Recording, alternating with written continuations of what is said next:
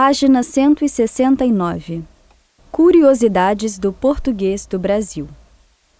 Você está conversando com um brasileiro, mas está difícil entender o que ele está dizendo. Vamos ver se você decifra o que você está ouvindo. Tente. Linguagem popular. O domingo. No domingo ninguém trabalha.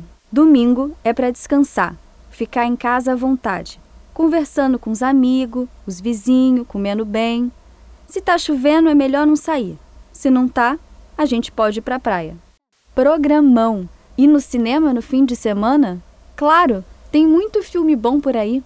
Filme é coisa que não falta. Só que os filmes de agora tem muito tiro, muitas mortes.